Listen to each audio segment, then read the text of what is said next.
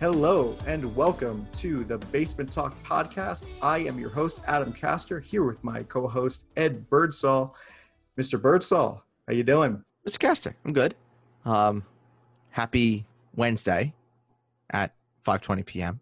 Happy Bobby As a- Bonilla Day, by the way. Happy Bobby Bonilla Day. Yes, yes, July first. July first. For those that those that are unaware, Bobby Bonilla is paid one million dollars in change by the New York Mets on this day every year until 2032. I think I thought it was 2035. 2035 okay well there, there's still about at, there's still or at least 12 years to go until bobby bonilla day is officially over but there was something that i think adam cast you would appreciate that was going around on twitter that for some reason people just had figured out so when they got rid of bobby bonilla in when they traded him hmm that salary freed up freed up money for the Mets to then go and trade for picture for pitcher Mike Hampton, who then left in free agency, but there is draft pick compensation attached to Mike Hampton leaving in free agency from the Mets. So whomever signed him had to give the Mets a draft pick. So when he left, the Mets got that draft pick, and that draft pick turned to David Wright. So there you go. You know, honestly, people think that Bobby Bonilla, Bobby Bonilla Day is like a joke to a lot of people. Oh, it is really, a joke. Oh, it is a It joke. Hundred percent. It is a joke, but like actually, at the time, it sort of made sense. I mean, if you if you would like, now that we are on the subject of deferred contracts, uh, Soon it's gonna be Chris I would- Davis Day. In about ten years, it's gonna be Chris Davis Day every It like, might July first. it might be. I mean, I have some I have some fascinating. It is twenty thirty five, by the way, for for Bobby Bonilla. You were right. Um, I do have some fascinating uh, deferred contracts. If you would like to hear some, Actually, I'm really fascinated about this sort of thing. well, I, I'm sure our listeners are too. So, and we're gonna need to kill some time. So here we go. Um, Ken Griffey Jr. gets three point six million dollars each year from 2009 through 2024 from Wow. the Cincinnati Reds. That's a fascinating one. Kevin Garnett, who retired in 2016, is paid 5 million a year by the Celtics until the start of next season. No, two seasons from now. I apologize. So the 2021-2022 season. That's crazy because like he would. I thought it would be like his contract with the with like the Nets or the Wolves that was the one that was being deferred. But Nope. no, The, it's Celtics, one. Yes, it is. There it is. Um, this is one you, you obviously do know. Uh, Rick DiPietro, who retired in 2013, gets 1.5 million a year from the Islanders until 2029. Combine That's that one- with his uh, paycheck from ESPN New York. uh, Correct. his- Oh, and Adam, happy uh, happy Artemi Panarin Day. yes. Happy Artemi Panarin Day. It's also WFAN's birthday. Happy birthday, WFAN. Yep. Uh, Manny Ramirez uh, is paid two million a year by the Red Sox until 2026. Uh, I'm just trying to find some more interesting ones. Oh, this is the one. This is the one that I found most particularly interesting. And there is a Chris Davis one that we'll get to in a second. But Max Scherzer gets 15 million a year from the Washington Nationals starting in 2022 and lasting until 2028. Fifteen Wow. million a year, and he could just sit on his ass and do ugats. For those that don't know what ugats means, it means nothing. Just my my my native tongue. Yep. Um, and then we got this is the Chris Davis one. This is the Chris Davis one. So I know you are particularly fascinated in. Chris Davis gets three and a half million a year from 2023 until 2032. Three and a half million. And then gets 1.4 million a year from 2033 up until 2037. God.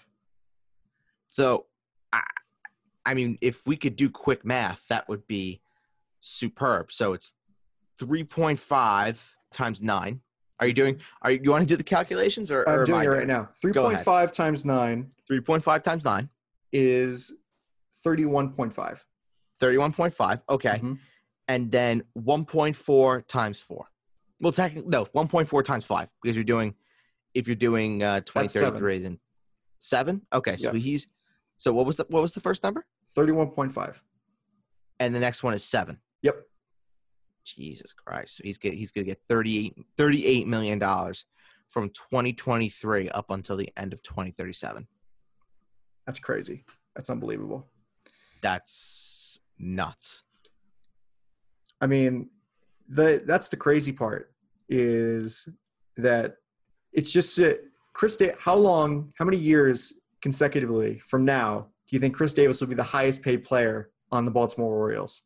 Until they get good, which Do you want to put a number on that, or are you not willing to commit? I am not willing to commit at this time. okay, okay, but yeah. You're, so you're asking you're asking me to do a lot. Yeah, I understand. Actually, you kind of touched on something very interesting when you said that today is Artemi Panarin Day because this would be the start of NHL free agency True. if uh, things were going to plan, but obviously not. But Obviously, they are not. Yes. Uh, it's interesting that that that is the case. It feels like because you know since the season is still technically happening, it just feels weird that only a year ago we were in all excited about Artemi Panarin um, going to the Rangers. At least us, we were excited. Uh, Uh, I think every every Rangers fan on the planet was no, yeah, quite excited. us as in Rangers fans, Oh, us! I think us as in you and I. Yes. yeah, Yes. and then. Um, you know, there are other big free agent signings like Matt Duchene going to the Predators and And Sergei Bobrovsky going to the Panthers, Yeah. and the Islanders getting nobody because that's just the, the Islanders' way of doing things. Well, the Islanders, And the did I- Go ahead. Go ahead. the Islanders did get something. They got shafted by Artemi Panarin. True. True. And then the Islanders fans tried to tell us that Artemi Panarin wasn't good. Yeah. I remember that. It's a coping mechanism, is what that is. Of course it is. Of course it is. Hundred percent. That was that was me when the Philadelphia Eagles came into the last minute and signed Nnamdi Asomugha away from the Dallas Cowboys, and here I am. Here I was sixty seconds prior when it seemed like Dallas was getting Nnamdi Asomugha, saying, "Oh my God, Nnamdi Asomugha is one of the best corners in in the league," and then he goes to the Eagles. And all of a sudden, Nnamdi Asomugha sucks. I didn't want him anyway. He was worth too much money. They gave him that amount of money? No way. I mean, you're kind of right.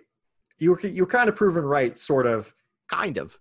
because he didn't do all that well in Philadelphia. Kind of. After my my initial initial delirium over the fact that we were about to get Nnamdi Asomugha, Yeah, well, trust who me, wasn't good in Philly. But who is good in Philly? They have Carson Wentz. I've been there. Basically, when Zack Wheeler signed for the uh, with the Phillies, I was like, you know, Zack Wheeler's not that good. Zack Wheeler sucks. He's he's an inconsistent pitcher. He's not going to be that good for the Phillies. Fuck him. You're dead to me, Zack Wheeler. Well, for 100 for 108 million? Yeah. Yeah. That's uh that's a lot of coin. Plus, he was traded for my favorite Met. He was in the Beltran trade. He was really? he was the prospect that the uh, Mets got for Carlos Beltran from the Giants. Really? Mhm. Interesting. I feel like I knew that. I feel like I knew that, but at the same time, I did not know that. So that's that's very interesting. I was very conflicted when that trade happened because, like, man, I love Carlos Beltran, but then we got like the Giants' best pitching prospect out of it, so it worked. Worked out. Hey, how about uh I don't know if we we talked about this last week. I don't think I don't think we did. Kind of like the Uh, R.A. July- Dickey trade. Love that. Oh yes, the R.A. Dickey trade we yeah, which you got Noah Syndergaard, yeah. Um July 23rd is going to be the initial start for Major League Baseball. Yankees Nationals, Gerrit Cole and Max Scherzer. That's going to be a solid matchup. That's going to be really fun. I can't wait. Who would have thought, honestly, in like 2007, when the Nationals were like hot garbage, they just moved from Montreal. Who would have thought that they would be coming off a World Series championship, opening their season against the New York Yankees with the best pit, one of the best pitchers in baseball? it's probably the best two pitchers in baseball. They're going to be going head to head. Um, I wouldn't say I said I said one of the best two. One of the best two. Okay. One of the best two because you know you obviously you obviously have Verlander in there and you have Walker Buehler in there. Are you about? Are you seriously? What What are you doing? Am I missing anybody? Missing a uh, very notable exception. Masahiro Tanaka. Masahiro Tanaka isn't even in the same stratosphere. He's even in the same dimension. Uh, Masahiro, As- Masahiro Tanaka has made more playoff appearances than Jacob DeGrom, and has better playoff numbers in more playoff appearances than Jacob DeGrom, I mean, the season isn't just the playoffs, and has more World Series rings than Jacob DeGrom. but does he have more Cy Youngs than Jacob DeGrom? Individual awards are overrated. See, this is what I'm talking about. This is a coping mechanism for you. Is it a coping mechanism? Individual awards are overrated. Individual awards are very overrated. Yes. Okay. I was hoping you were gonna you were gonna catch me on that one. Masahiro Tanaka doesn't have the same amount of World Series rings. He, he has he doesn't have more World Series rings than Degrom. He's got. I don't think he same has any. Yeah, it's nil. Yeah, it's nil. I'm like, I don't really care. I would. I was like, hoping you. I was hoping you were gonna catch me on that, but no. Yeah, he's got he's got nil. Jacob Degrom has more World Series appearances though than uh, That's- Masahiro yep. Tanaka. Well, he would have had more if Terry Collins had pulled Matt Harvey, but that's a whole that's a whole different thing.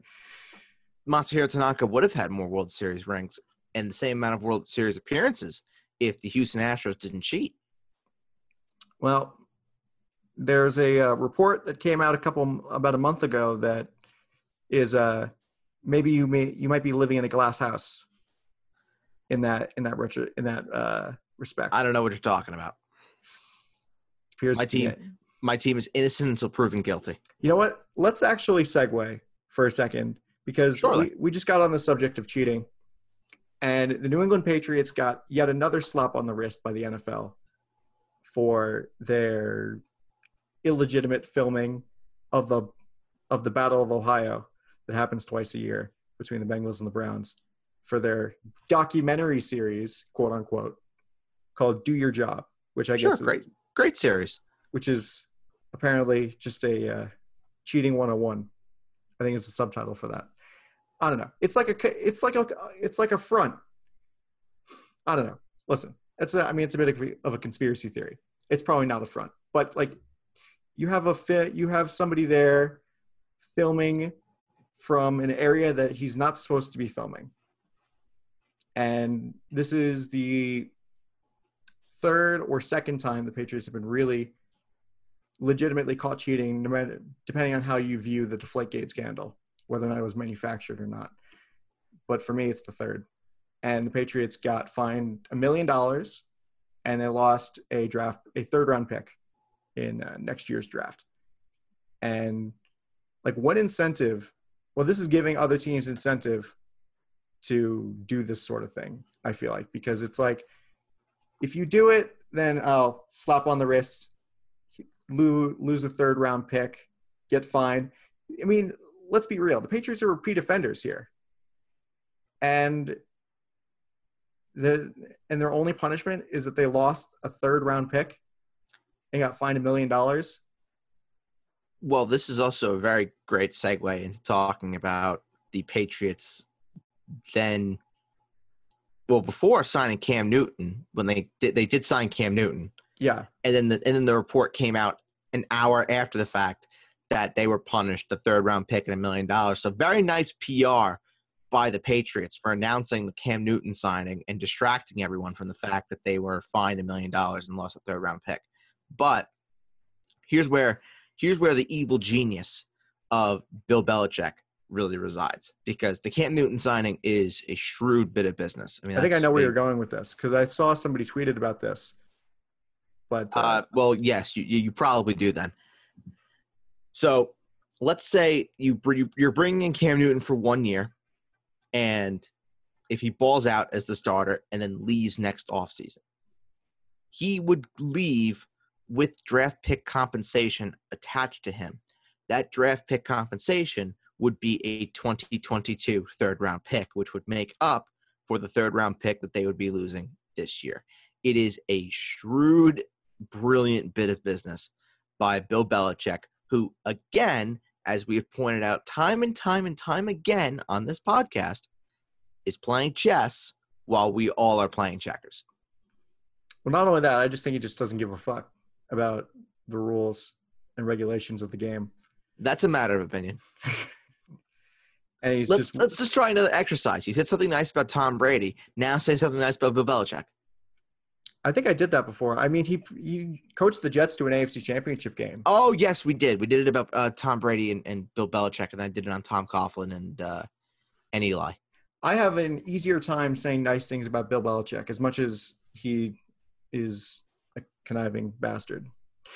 I'm shocked that you that you would have more of a an easier time saying things about Bill Belichick, considering how he directly dogged your franchise. He did. It's a. I didn't say it was it was easy. It's just an easier time because Bill Belichick actually did good things for the Jets organization. Tom Brady has done nothing. Except give you pain and misery. Nothing for the organization is what I mean. Yeah. Pain and misery. Yeah. So that that's why it's it's easier. I mean, it still annoys me to do, but it's easier. But anyway, the this Cam Newton signing is actually a really great piece of business. I mean, regardless of uh, draft pick circumvention and shady bullshit tactics. I mean, this is a guy that is a former MVP who led a team without a number one wide receiver to a Super Bowl. Without Christian McCaffrey, by the way, he he was drafted two years later. Right. So this is a, a great signing with a team that has a a solid supporting cast. Well, there are a couple of things I definitely want to say about the Cam Newton signing. First of all, Adam, I think your point about the supporting cast that he's walking into, I think you make a very, very good point because yes, Cam Newton did not have an elite number one receiver in Carolina when they went to that Super Bowl against the Denver Broncos. And really, you can make a case that he doesn't have a true number one receiver in New England. Yeah, Julian Edelman is there, sure, but are you know are we really expecting Cam Newton to go in there and be what Tom Brady was in terms of really upping Julian Edelman and making him one of the most trusted go-to receivers in the game? That has yet to be you know really seen. I think Cam Newton and Tom Brady are definitely more they're they're way different quarterbacks. What I think this also does for the Patriots is we know about the offense that Josh McDaniels likes to run. We know it's very, very creative. And I think in the past couple of seasons, and I'm not I'm not saying anything bad about Tom Brady. No way. He's the greatest quarterback that has ever played this game. Sorry, Adam. Is Tom Brady was not a mobile quarterback where he was basically stuck in the pocket and just doing what he had to do, I would say 95% of the time. Whereas Cam Newton, we all know about Cam Newton's mobility. And yes, the, the foot the foot injury definitely, you know, kind of questions things a little bit. But if Cam Newton is 100% like a lot of people are in fact talking about, and Cam Newton is the guy, and I'll, I'll get to Jarrett Stidham in a second.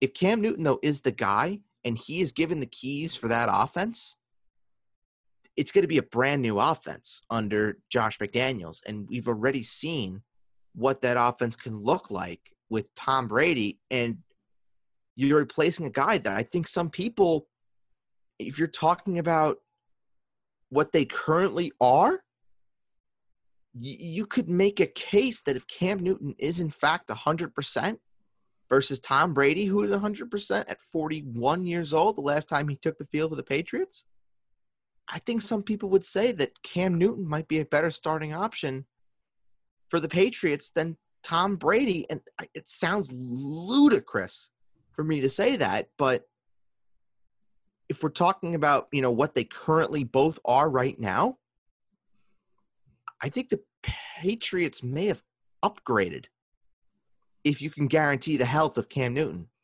Well, yes, that is, that's a bit that's an if. That's definitely an if because I think you the questions people have with Cam Newton were it was the shoulder that he had uh, surgery on that mm-hmm. kept him out uh, last season or two seasons ago, and then it's the the plantar fasciitis in his foot, which right as we've seen has been like a death knell to wide receivers. Not yep. named Julio, Julio Jones, Jones, Dez Bryant, uh, Greg Olsen. Well, Julio had to have the second surgery. Yeah. It was the Jones fra- It was the Jones fracture, which led to pl- plantar fasciitis that led to a Jones fracture and all of that. Yes. Yeah. And then so but i think from what i've been reading you know a lot of people say it's not as bad of a uh, of a an injury for quarterbacks as it is for wide receivers but i think for a mobile quarterback like cam newton it sort of it sort of is I because agree. if you if you're running all the time you're you you're on that foot like if you're tom Right. brady if you're peyton manning you're eli manning you're just standing there and throwing the ball like five seconds before then then you're good. then you're You're good. fine. But if you're running around all the time, I mean, basically, New England signed like half a running back. Now they have three and a half running backs. They have a running back that can throw the ball really well. I want to finish talking about Cam Newton for a second, then I want to get into talking about Jarrett Stidham. Um, I know that we we are hyped up as big fantasy people, so I want to do I want to do a little fantasy exercise, Adam. Shall we? We shall. Let's do it. A little a little uh, a little preparation for a dra- for drafts that may not even happen, but for for Don't this even talk ex- like that. well, yes, yeah. I, I really shouldn't have spoke that into existence. Um, let's just do a little exercise, Adam. So, in terms of fantasy, I'm going to give you a quarterback, and you're going to tell me whether you want that quarterback or Cam Newton. Uh, let's start with Josh Allen or Cam Newton. God, why do you do why do you do this to me? Um, hmm. Essentially, essentially the same guy. I don't know. I think Cam Newton. I'd rather have Cam Newton. Cam Newton is a better passer than Josh Allen. No, I'd, I'd rather have Josh Allen. It- I'd rather have like hundred percent Cam Newton. I'd rather have Cam Newton. I'd rather have Josh Allen. I would. Ra- I'd rather have Josh Allen because Josh Allen has that number one receiver that Cam Newton does not. Um, Tom Brady or Cam Newton? The fuck is the matter with you? You're gonna make me like wash my mouth out with soap. I'd rather have Tom Brady. I'd rather have. I'd rather have Tom Brady as well. Uh, Aaron Rodgers or Cam Newton? Mm, I'd rather have Aaron Rodgers. I'd rather have Aaron Rodgers as well. Uh, Baker Mayfield or Cam Newton? I'd rather It's have close. That is very close. And you Very, very I close. mean, there are no ties, so like, uh, you have to pick one. I, I'm. I'm taking Baker Mayfield.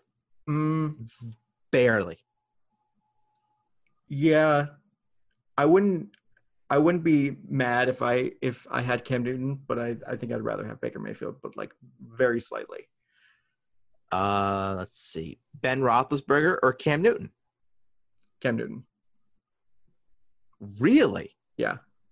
I'd rather have Ben Roethlisberger. Really? It's not close for me. No, that one, that one's not close. wow. I think Ben Ben Roethlisberger he's going to be a volume thrower. Man's going to drop back and throw 30 times 30 35 times a game.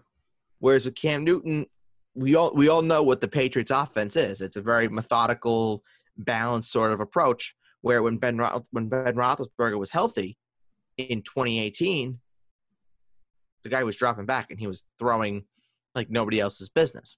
Well, here's the thing. Cam Newton, the Patriots offense with Cam Newton is not going to be the same dink and dunk, cheap plays that uh, Tom Brady ran last year because they're not going to have to plan around a 42 year old playing quarterback or a 41 year old playing quarterback. I think Josh McDaniels is going to have Cam Newton do a lot more with the offense and basically also the mobility, the rushing yards. It's a it's a an important facet to his game. I mean, Ben Roethlisberger is a uh, mobile quarterback. He can Sure. run when he, when he has to. I, but I think it's more of a part of Cam Newton's game than it is for uh, Ben Roethlisberger. And I think that with the offense that is uh, that's in New England, Cam Newton will have a better season, fantasy wise. How's it going, guys? Adam here. Just wanted to let you know that there were some technical difficulties when recording this week's episode of the Basement Talk podcast. So the podcast is going to be split into two. The first part that you just listened to was recorded this past Wednesday, and the part that you're about to listen to right now has been recorded on Friday. So make note of that when you're listening to it, as far as the time frame of when we're recording and the uh, results that we're talking about. Regardless of the technical difficulties, we hope you enjoy this next part of the Basement Talk podcast. Okay, so let's move on to our next topic, and that is the Premier League in England. You know, this uh, is pretty interesting. You know, uh, the Bundesliga is basically over now. Uh, Bayern won the title a while ago, but now the season is kaput. It's over. And as far as soccer is concerned, you know, we have the Premier League, uh, La Liga, and Serie A as the uh, remaining three out of five major leagues. And then also, of course, the Champions League tournament that's going to be happening in uh, Portugal in August. So let's start off with the Premier League. And Liverpool clinched the title because Man City lost to Chelsea. Yada, yada, yada, whatever, formalities. Okay. But in a wonderful, wonderful case of retribution, Liverpool came to the Etihad yesterday and Thursday for all Thursday, for all those that yeah, are that are yesterday, Thursday, curious. hungover, I assume, Good assumption. and they got battered 4 0. Love that. Love that. Great game all around from uh, Man City. You know, Raheem Sterling won a penalty on a dumb act from Joe Gomez, which is just it's the rivalry we all deserve at this point. And then uh, Raheem scored against Liverpool, which, believe it or not, was actually the first time that he's ever scored a goal against his former club. Did he celebrate? Yeah, he did. Why Did? wouldn't he? Okay. Um, Phil Foden had a great, great goal. He's a star. He's, a star. I love it. I, he's great. He's, He's good. He's child, very, boy very, very Man City good. fan. Also, love that. How do you grow up a Man City fan? What do you mean? How do you grow up a Man City fan? I just don't know how you grow up a Man. I don't know how you could say you know if you're a if you you were in living in Manchester 13 years ago, how could you say you grew up a Manchester City fan within Manchester, and that there's United 13 years ago when United were winning Champions Leagues, winning the Premier League, and there was lowly City. You can. It's a you can. Honestly, I think it really it's it's I think it's just like it is here, where it's based on your on your parents. I mean, I guess I guess it's almost like you know, if you live in North London and you're a Spurs fan, how could you say how could you say you know that they've done anything? Because they're a uh, I wouldn't even say they're a second rate club. I would say they're a tenth rate club compared to the Arsenal that is uh, Arsenal. the true colors. The true colors of North London. North London is and always will be red, as will all of London. Will always be red. Make that very very clear. Yeah, and then there's also a uh, an own goal by Alex Oxlade Chamberlain. Love that. Fantastic news. Yeah, I know you, you were pretty happy about that. Thrilled. Absolutely thrilled. Yeah. Honestly, sometimes I get him and Trent Alexander-Arnold mixed up because their names sound so similar. Hey, it was kind of like at, Ars- at Arsenal. Uh, I forget who the referee was, but it was against, it was against Chelsea. It was at, it was at, it was at the bridge, and it was Alex Oxlade-Chamberlain and Kieran Gibbs, who were they looked they had the same body type, you know, very similar looking, and Alex Oxlade-Chamberlain just blatant handball just to save a goal and give a Mhm. penalty, but it was a red card. And the referee at the time I, fr- I fr- freaking forget who it was. It, it- it's it's escaping me. Um, sent off Kieran Gibbs. That's that's crazy. yes and Kieran Gibbs was just like what did I do? Just kind of like and Alex Oxlade Chamberlain didn't do anything about it he was just like Why would me. he? wasn't me no, no, you got you got the right guy. That's him. That's him. you, you got the right guy. Mm-hmm. That's that's that's that guy. And it what's funny too is that referee to this day has owned it, and he's been he's like been the butt of jokes over it, and he's just been like, "Oh yeah, yeah." I I'm pretty sure they had a bit where the ref had gotten with Alex Oxlade Chamberlain and Kieran Gibbs after the fact, and it might have been like Sky or, or BBC or or someone was would add just a picture of the referee, Alex Oxlade Chamberlain, and Kieran Gibbs all next to each other. It was it was pure banter, I must say.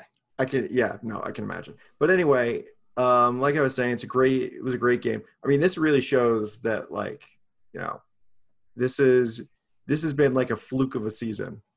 For, I mean, Liverpool's a great team, obviously. Yes, yeah. But- and they they deserve to win the title. Yes. But let's not I mean, let's not forget that Man City's had some problems with injuries and the, and the like. I mean, imagine if you will.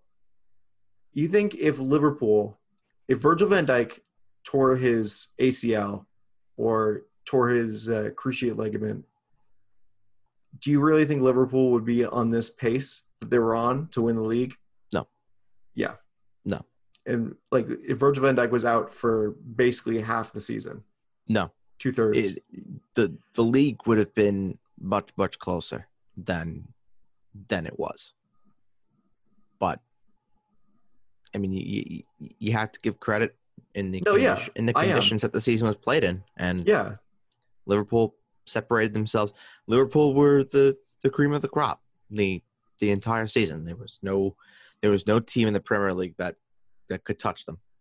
Quite frankly, except for Watford. That one except for. Watford. Those those beautiful, beautiful, beautiful fox. My goodness. If I if I had to go through if I had to go through quarantine and no sports with hanging over my head that Liverpool could have won the league unbeaten without completing a 38 game season and having to hear those lot Yeah. Yeah. that would have been horrible that would have been dreadful that would have been absolutely dreadful Yep. But anyway, I I mean, as a Man City fan, this is like this is great. I mean, sure, it's like you know too little, too late because consolation the title is over. yeah. But still, I mean, it's nice. You're like, yeah, you won the title, but now like here we're trying, we're gonna put you back in your place. Like this is the we're still the best team in England when we're when we're healthy. Hey, when Liverpool come to the Emirates in uh, two weeks, I think Jurgen Klopp should really take it easy. I think he should be playing the kids. I think he should be playing a, not, not a not a full strength side because you know it's hot. It's hot, and these hamstring injuries, those calf injuries, those muscle pulls, they can happen in these humid, humid conditions. So, I think with Liverpool, they have nothing to play for. I really think they should be resting their their top guys, especially when they come to the Emirates to play Arsenal. I'm ju- I'm just saying. Yeah, I mean, what about that Champions League uh, campaign? Oh wait, oh wait, they don't have that. They, Atleti. but anyway, a question I wanted to ask you. Yes, Um, I have answers. Hopefully. since you know the title is over Mhm. and off air you know we talked about we both in a, we're both in agreement that the arsenal team that went unbeaten is the best premier league team of all time because of how hard it is to go unbeaten throughout an entire season Correct. i want you which team do you think is better the man city team from 1718 or liverpool's team this year if they played in like a two-legged champions league style Ooh, um, knockout. that's tough. Yeah, that's that's really really tough because I'm gonna say I I think the Man City team in 2017 2018 was better than this Liverpool team, but not by much. Because I think the difference was that Man City, they had more teams that were closer to their level. Whereas Liverpool, I think the only team that maybe could hold a candle to them was Manchester City. And then you look at what the rest of the competition was. Man United, they're still on the come up. Chelsea, they're still on the come up as well. Arsenal, they're in a full rebuild. Same with Spurs. And then you look at the surprise Europe contenders that we're talking about now. Sheffield United, they are not contending with Liverpool. Um, Wolves, I don't think they're contending with Liverpool, even though they are a very, very good side. And Leicester has has given Liverpool some fights this season. They, they I believe they were held one and two nil the couple times, the two times that they played. I think that was really it. So two respectable results. But I think you look at Man City, you know, unless Liverpool's probably going to break that points record, so that is that is something to to consider. But I think you look at you look at where Man City, I think definitely differed from from Liverpool. Is I think that the the attack that Man City had, I want to say, was probably better than the attack that Liverpool had now. Yeah, I'd agree. I would agree with that. I mean, I'm not biased or anything. You're but, you're definitely biased. No, well, I, I I do think the attack was better. I mean, you had uh, Leroy Sané, Sergio Aguero, and Raheem Sterling. Yeah, and it was the best front front three in the Premier League at that time. And uh, Leroy Sané, don't even get me started on that. Yeah, good business for Bayern. Real, yeah. real good business for Bayern. They only got him for ten million more than Man City paid for him. That's crazy. Hey, that front three is going to be disgusting. Leroy Sané, Robert Lewandowski, and Serge Gnabry. Oh my god. Oh my god. And then you have Kingsley Coman if you want to bring him off the bench. Coutinho if he stays. Jesus. I know. Jesus. I guess Bayern's going to be winning the title for maybe 10 years in a row now, or 15 years in a row, you'd think. Quite possibly. But yeah, I I think Liverpool's defense is better than Oh yes. Yeah. Yeah, Man they City's have of that of that era. they have one they this season the back line of uh, Andrew Robertson, Virgil van Dijk, uh, Joe Gomez, and Trent Alexander Arnold. Then you want to put Alisson in there, fine. Uh, that's one of the best back fives in maybe in, in the history of the Premier League. What Yeah. they were able to do this season, their their defensive record was outstanding. I think if they weren't the best, I think Sheffield United was probably was the only team that was better than them. I don't know if Could it- that's still true. Could it have also been Wolves?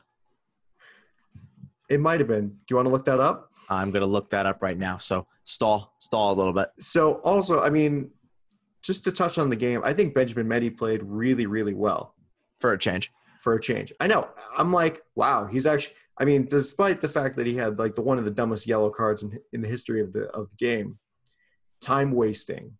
I mean, he took forever to to do to uh, do that throw in, but still, I mean, whatever. But regardless, Okay, so you want you want your answer on your question? Mhm. Great job stalling. Um, so, yes, Liverpool have allowed 25 goals all season. There are two clubs that have allowed 31, and that is Okay.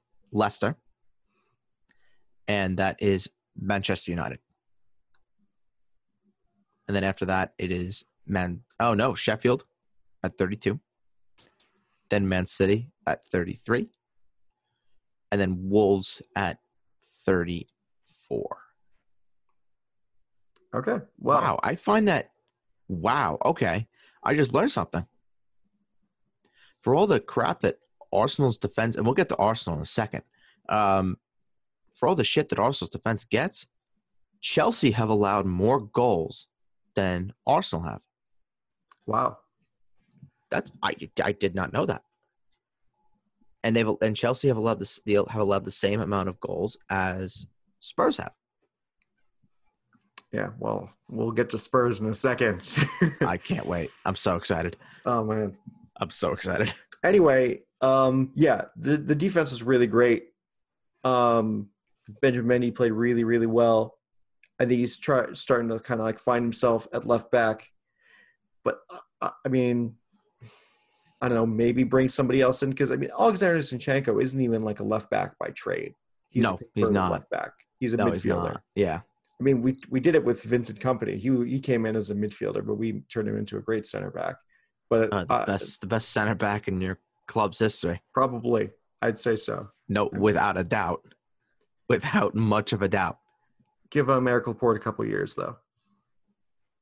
And if and to wear the armband and win a couple more Premier League trophies and, and Yeah. yeah. Exactly. And then yeah, maybe.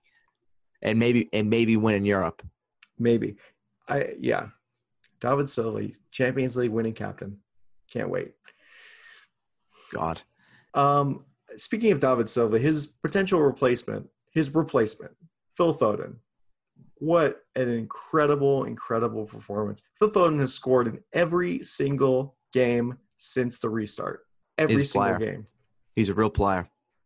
This guy, I mean, he, I don't know if he's being elevated by the team around him, but he has made some some really great strides as a player. An academy prospect that didn't leave for the Bundesliga like somebody else. Who Well, Leroy Le- Leroy Sané was not at your academy. No, I was talking about Jadon Sancho. Oh, oh, that one, that one just went right over my head. Yeah.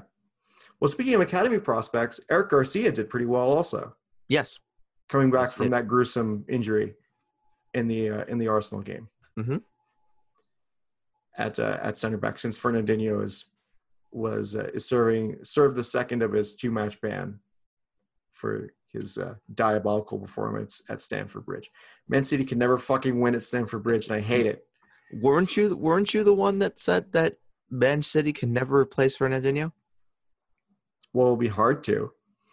Okay, that's what you said. It would be hard to. Okay, all right, Yeah. that's what you said. All right, I was just, I was just looking for some clarification. That's all. I think really I said that like Fernandinho is an important part of the team, and that it's hard that Man City is not the same team without him, or something Ah. along those lines. Ah, okay, that's what you said. All right. But yeah, anyway, I don't think it's because we didn't have Fernandinho that we beat Liverpool four 0 Uh, no, it was because Liverpool was hungover and knew they had the league wrapped up and knew they were playing for Ugats. Yeah, well, they still got embarrassed. Yes, they did. Yes, they did. So you want to talk about Tottenham? Yes, please. I guess I hope Jose you can see the smile. That's just that's brimming from my face right now. I'm so excited. I think our listeners can hear the smile on your face when Ah, as you're talking about the demise of Tottenham Hotspur, normality is restored. a team that Jose Mourinho can't even fix. Jose Mourinho is in there to ruin them. Special agent Jose Mourinho. That is just beautiful stuff. You think Jose Mourinho played for Arsenal at one point, but he actually didn't. You think he was like a closet Arsenal fan? Well, there would be there there I would I would have you know that there was a fan survey that was done a few years ago and it would it polled all of like the main clubs. And the whole point of the survey was who you know who do you hate the most? And let me see if i can pull it up actually because i found i found this to be very very very interesting. Uh What year was this? this was done hold on let me see if i can find it first. Because that would definitely change the um, complexion of the an- of who I'd expect for the answers. I can't. Oh, you can't find it? It doesn't matter. Um, but basically, what the what the uh, poll was had said was that the number one club that Chelsea fans hate the most is Spurs. And my thinking was that maybe Jose Mourinho really is still working for Roman Abramovich, and he really is a sleeper agent working for Rush, for Roman Abramovich, and he's out to destroy Spurs. Basically, Because if he came to destroy Arsenal, the top six. if he came to Arsenal, which please Arsene Wenger, I am so sorry that I even remotely suggested that we should have hired Jose Mourinho. That was diabolical of me. I've Unai Emery, he, he poisoned me. He poisoned me to the point that I was making some absolutely ridiculous statement that we should have brought in that mug into our club. But I digress. Jose Mourinho is out to destroy Spurs for Roman Abramovich. This is it's wonderful. It really, really is wonderful. Um, Can we talk about the VAR decision? Sure, let's talk about the VAR decision. Okay. I am all for the demise of that football club. I am all for it. But that is the epitome of how fucking awful VAR is. If anything, Adam, if anything, that's a free kick for Spurs. Yeah.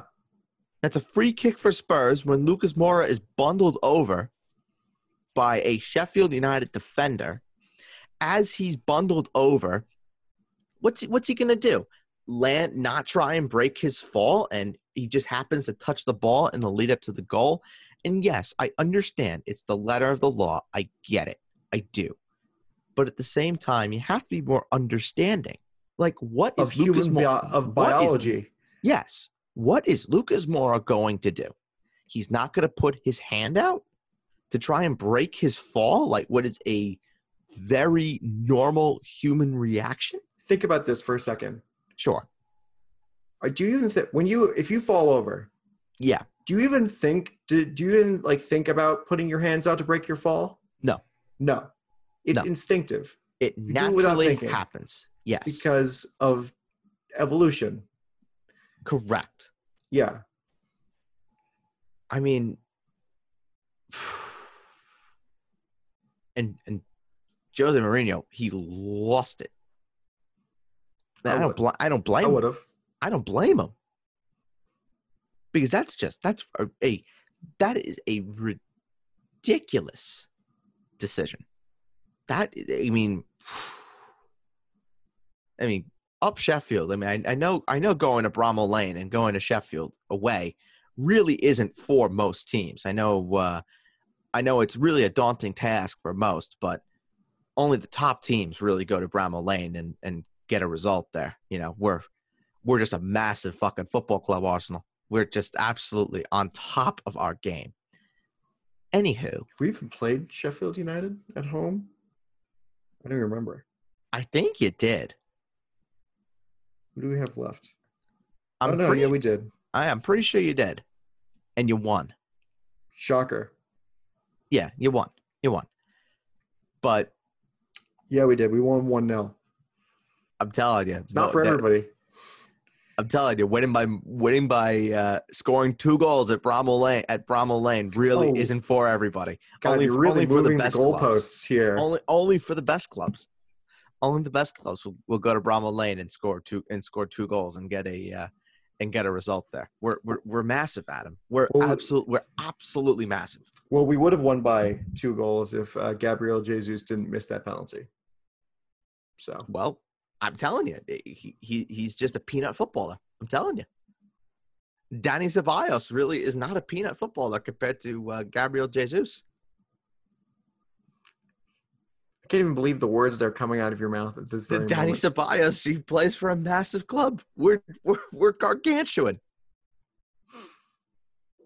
anyway, so as much as I want to, I want to watch you and listen to you revel in the demise of Tottenham Hotspur. I just want one final question. Okay. you. All right. How long do you think Jose Mourinho can fix this? If he isn't a double agent from Chelsea, do you think No, Jose Mourinho can no. fix this? No, I don't. I don't. Jose Mourinho is not is not the coach for a rebuild. We we saw that in what happened with United. He he is not the coach to go in and take part in a rebuild. We saw that happen at Chelsea. He's not the kind of guy that is going to take a club, dismantle it, and build it back up. He does not like playing young players. That's not his thing. He likes to go for guys that he that he can trust, guys that have been there before, guys that have done that. If anything, He hasn't gotten the chance to sign Nemanja Nemanja Matic yet. he, he hasn't had a chance to sign of Matic yet. Ex- ex- exactly, or or or Willian, or Willian yet, but he he has an opportunity to do so. Yeah. So maybe Spurs and their rebuild will be complete if they sign Willian, the the Willian, The the Willian, the know. other Brazilian guy with the afro. the other Brazilian guy with the afro. Yes, I, I think Jose Mourinho's time at Spurs after the season is definitely uh, up. I can tell you it would be one hell of a swerve if they uh, if Spurs decide to go back to uh, Mauricio Pochettino. That Can you fucking be- imagine?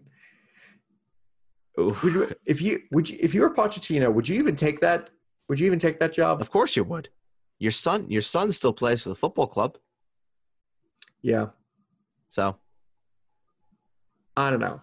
I I'm honestly, I'd wait for like Real, Madrid. Can you imagine? I would too.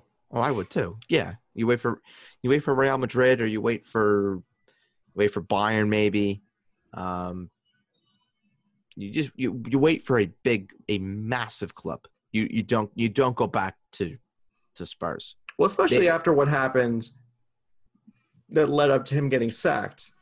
Yeah, maybe and maybe you maybe you wait for United. Yeah, honestly, Maybe Ole, be- maybe Ole Gunnar Solskjaer doesn't pan out United, and next season he gets sacked, and then you and then you bring in uh, you bring in Pochettino. oh god, it- that would be so annoying. I, yes, it would. I would hate that.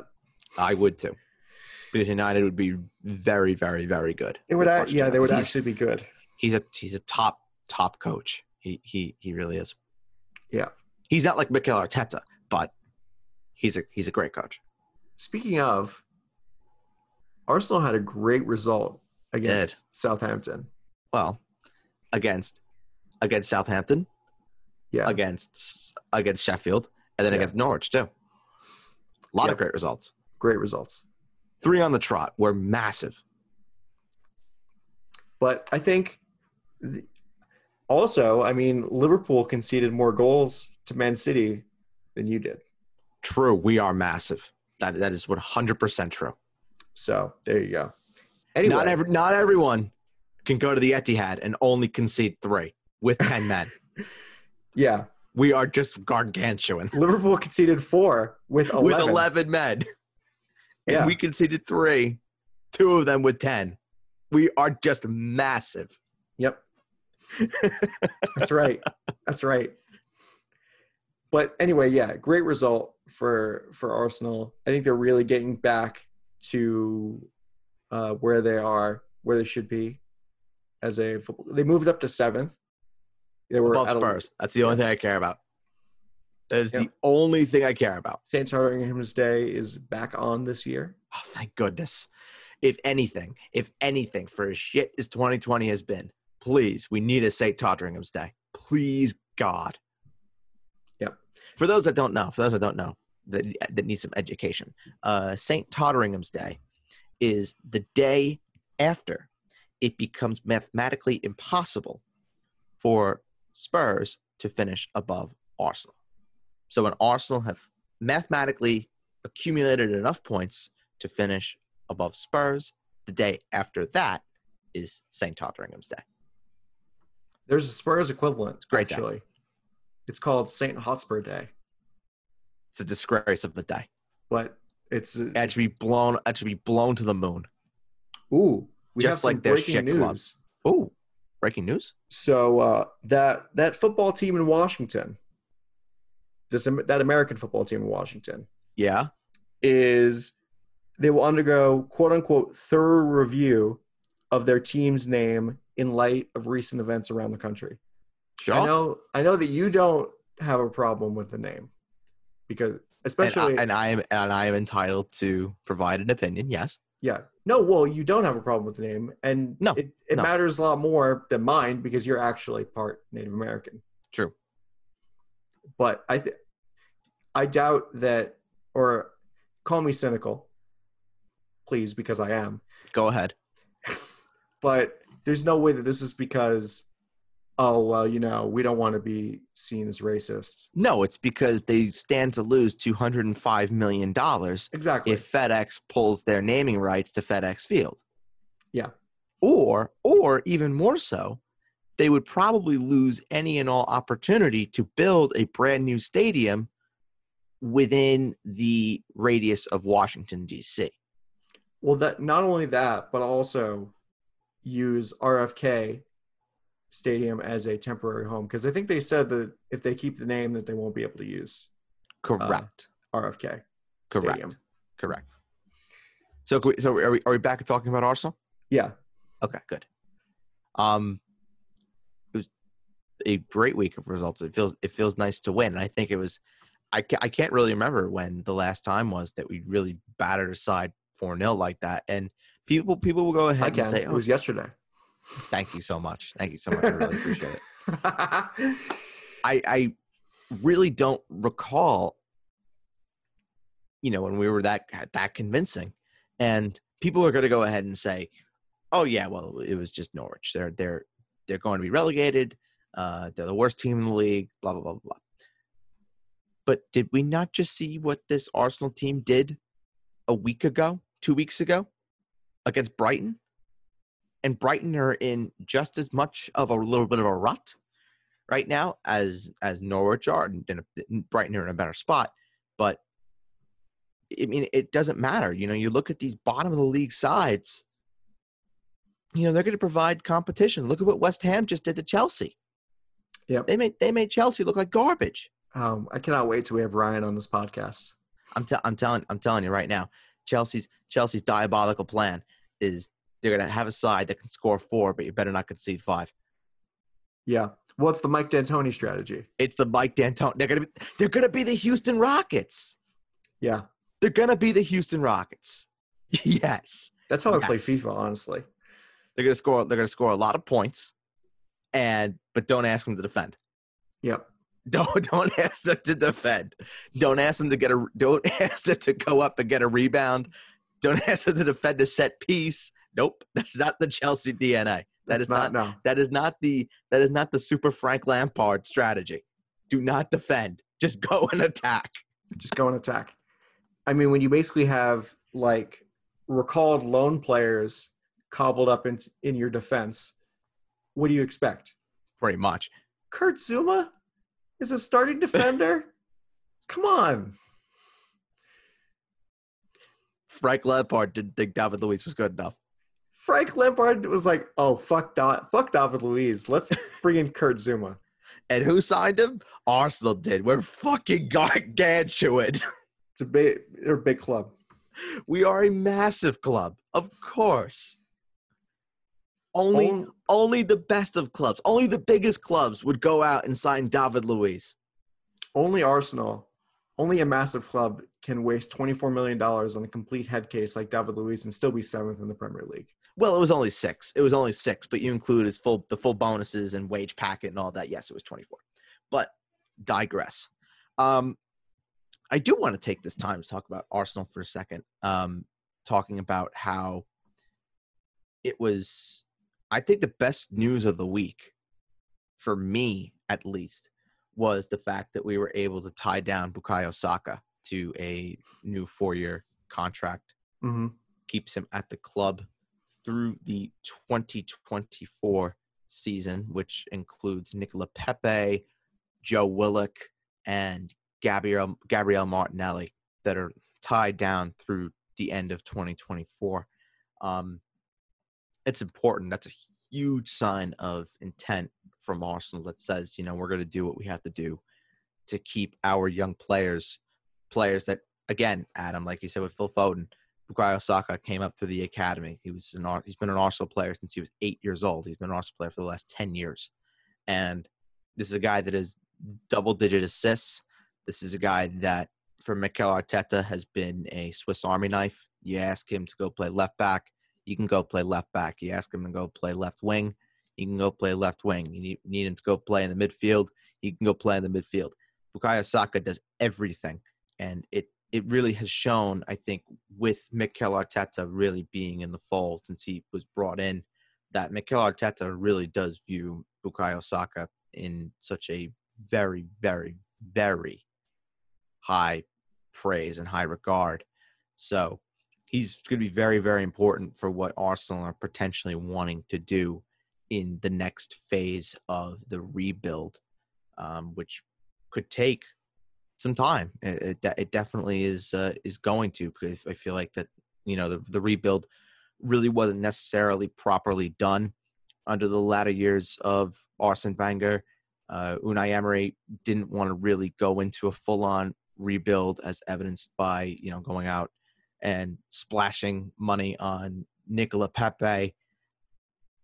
Now Mikel Arteta is going to have the opportunity to go ahead and really be able to bring in his own players and bring in guys that can help this football club get back to where they should be, which is one of the top sides in in England. And one of the steps to doing that is by getting your young players tied down.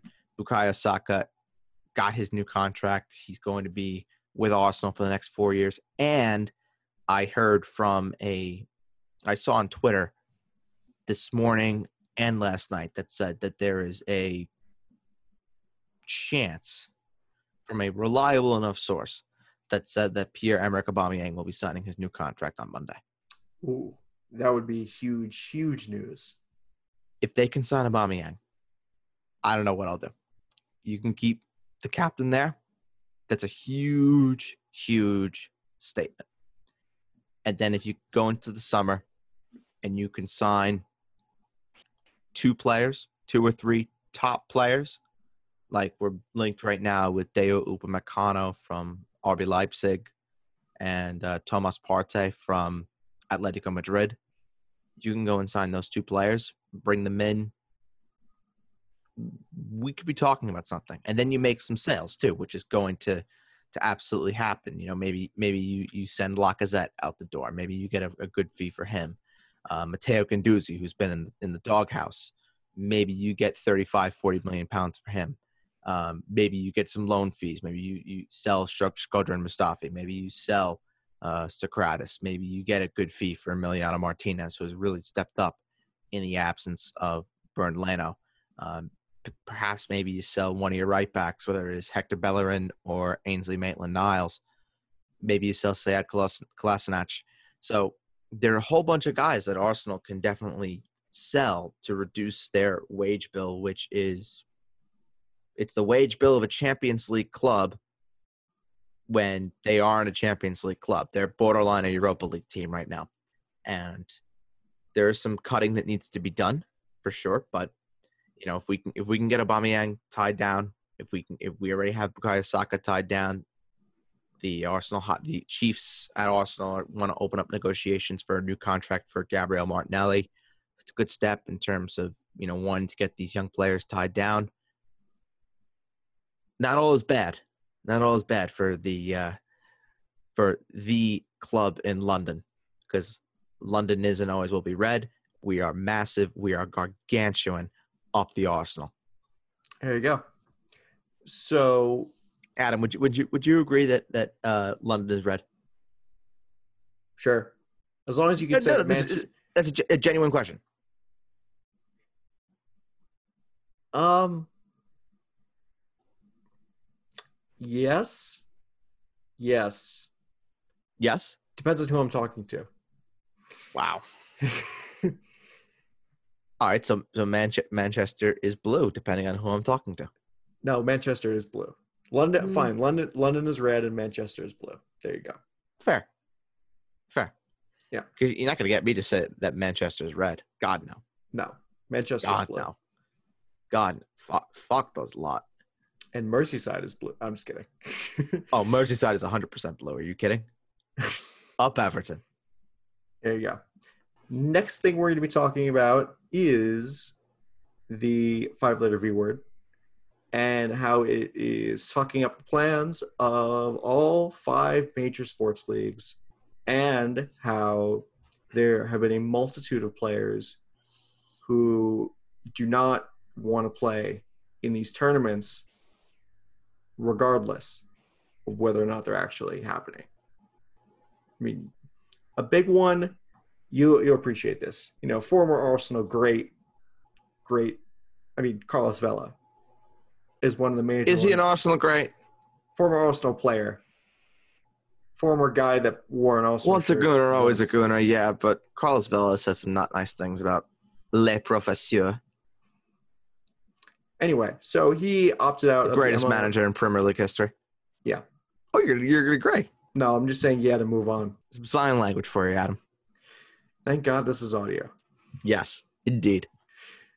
So, um, yeah, Carlos Vela is probably the ma- the major player in the MLS who's uh, opting out of that tournament, especially since you know six players from FC Dallas tested positive. You have big players in uh, in baseball, basketball, and hockey who don't want to play this season. Um, Malcolm Jenkins, I think, said that he doesn't. He's not going to be playing in the in the NFL if that starts up again, or something along those lines. So I wouldn't. I wouldn't be surprised. uh, this is honestly, with how things are going in the country that we live in right now, as far as the five letter V word is concerned, I would be shocked if these tournaments even happen.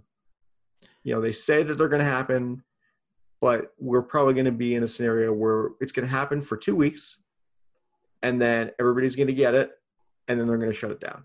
Because I, I don't know if you know this, but the virus actually mutated Yes. and it's Five now letter V word. Five Yeah. letter V word. the five letter V word mutated, Disgraceful. Disgraceful. whatever. It mutated and it uh, is now more infectious than Yeah. it was before. I mean, it's not more deadly, thank God. Yeah, it's just more people. More, More, people, people, can. get it. More people can get it. I mean, And that is the main virus that's in circulation. yes. Main five letter V word that's in circulation. Yes. I mean, I, I feel like we've, I, I feel like I've talked about this on, on the podcast before, but I feel like we've all been exposed to the five letter V word, at least somehow. And I feel, and I feel it really, it really comes down to who has the immune systems that can really, you know, fight it and fight it good, and who doesn't. And it's just unfortunate that it, it is impacting the the older members of our society. Um, but then it also it also comes down to you know all of us just being more responsible and putting Wearing masks, wearing masks, social distancing, you know, washing your not hands, hygiene, yes, not being an idiot, not ha- not going out to not being not being an idiot and go and going to a Fourth of July party where there's a hundred people. Yeah. you know, be not aware of believe be- that nothing's going on. Yeah, be aware. Be aware of who of who you are around. You know, of course, of course, you go celebrate. You go celebrate the holiday. It's the best holiday that we have. It's the most meaningful holiday that we have. Well, maybe with the exception of the actual holidays. You know, Christmas, Hanukkah, things like that. But Most get- meaningful holiday that, as Americans, maybe. yes, as a, as Americans, yes, as Americans, yes. But you get you get my point. Just being just being more open and, and and understanding who you are going to be around, and if you are going to be around people that you know you aren't sure if you're good with being around, then you don't you don't go. You don't go. It's Yeah. okay. It's okay. It's okay to say no to people. Well, the crazy thing is, you know, uh, in Florida, mo- the average age of people that are being hospitalized for the five letter V word is closer to 30 than it is to 60. Yeah. Because people are like, well, you know how it is. We're both, we're both young. We, we, we're sometimes, you know, we Dumb and ignorant. Yes. You both think, sometimes we think we're invincible yes. and that things won't affect us. Oh, it just only affects older people. We can go outside and kiss mm-hmm. people on the mouth. Yep. And get the, Correct. and get the five letter V word. I mean, the other thing, not only is that this is mainly affecting younger people, but you know, Rudy Gobert still hasn't fully recovered from Yep. his bout with the five letter V word. And th- this is not just like this is not the flu. How many times people have to say this is not the flu? This is not you get it, you feel terrible for two weeks, and then you're and then you're done. No, it's not the flu. Well, well, in defense of that, I will say that people do get it in in very different forms. Some people some people can get it and they don't feel any different. They It's test true. they test positive for it and they're fine. They they just stay they stay at home. You know, you're on the couch, you know, you feel like shit. But you know, are you like are you suffering? Are you dying? No. But then you have the other extreme end, Well, here's which the thing. is you're in the hospital and and yes, all the all the stuff that is talked about on the news every fucking day. Yeah, yeah. Well, the other thing, the major point of that is you don't know how your body will respond to it unless Correct. you get it. Correct. And why would you want to take that chance? Because you don't know. right. especially with us who both live at home and don't want to get the rest of our rest of the people that we're living with uh, sick. Correct. So, and a major part is that you know where all of these tournaments are being held, except for the NHL, which is going to be in Canada. They're all being held in Florida, the new epicenter of the five-letter V word, America's I don't cousin know. That we never talk about. Is baseball? Oh, baseball? I don't know. I don't know what baseball is doing. I, I think don't- no. I think I think baseball is just as normal. I think baseball. What they're doing is they're having uh, the games in parks, and it's Oh, just no behind fans? behind closed doors. hmm Okay. Yeah, I, th- I, th- I think they're doing. Okay. Last I checked. Well, so basketball and soccer are yeah, bas- basketball's got the bubble. and then soccer also is in Yeah. the same place. Mhm. So, Correct. Florida. Florida, also- yay! Yay. Well, also, I mean, would you want to go if you're let's say you're you're a member of the Yankees and I'm a member of the Mets. Okay. Well, actually, we wouldn't really if you're the Yankees, you don't need to worry about playing them. But like well, no, actually, yeah. So I was gonna say you have to worry about playing them. That's we're, we're playing no, no, six no. times this year. Hold on, hold on. Not that. Go ahead. Go ahead. if you're the Yankees, would you Okay. be wary of your season series with the Houston Astros and the Texas Rangers? And as a as if I was on the Mets, would I be wary of going to play the Diamondbacks in Phoenix or the Rockies in Colorado? Of course you would, but they're not. What they're doing is they're doing it. They're keeping it regional. So we have our games within within the division. So the NL East will play the NL East, and the AL East will play the AL East, and so on and so on. And then you're playing the corresponding division. So Yeah. the AL East is going up against the NL East. The AL West is going up against the NL West. So you So have basically, the, the Western divisions are you'll have the like, Astros and the Dodgers. they're all going to infect them, infect each other because a lot of those teams, a lot of those in an ideal in an ideal world, no, but no, but maybe a lot in of a realistic sense, yes. are being are burgeoning hotspots for the five letter V word. Yes, Cal- California potentially again. Yeah. And I mean most of the I think all of those teams are from um hotspots. Yeah, potential Astros, Texas, the Athletics, California, the Angels, California, Rangers. Oh, Padres, yeah, California. California, Dodgers, California. Dodgers, California, Diamondbacks, Arizona. Yeah. Is, is Arizona a hotspot too?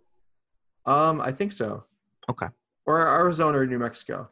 Uh, Seattle, Mariners, Washington. Mm-hmm. Yep. Another hotspot. Um, Giants, California, Dodgers, California, Padres, California, uh, Diamondbacks, Arizona, So there you go. and the and the Rockies too, Colorado. Yeah, Colorado. Yeah. So, yeah, I am not, I'm pretty pessimistic about how this season is going to be going, if the season is going to be happening at all. For, and even if these tournaments are going to be happening at all in, in Disney World. Yes, you know, I I- I definitely am scared that things may not happen, but I think it really just comes down to the safety of the athletes that need to be you know looked out for, and if these athletes are not going to be comfortable, and they are risking putting themselves, potentially their families, in danger, then it just make it it does make no sense.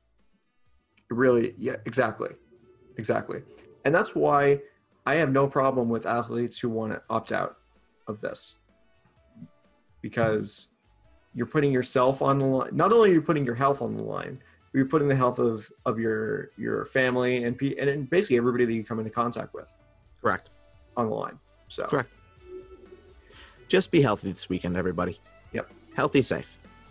Thank you for listening to this episode of the Basement Talk Podcast. You can find all episodes of the Basement Talk Podcast on Apple Podcasts and Spotify. The name is just the Basement Talk Podcast. Please leave us a five star review and tell us how much you love the Basement Talk Podcast.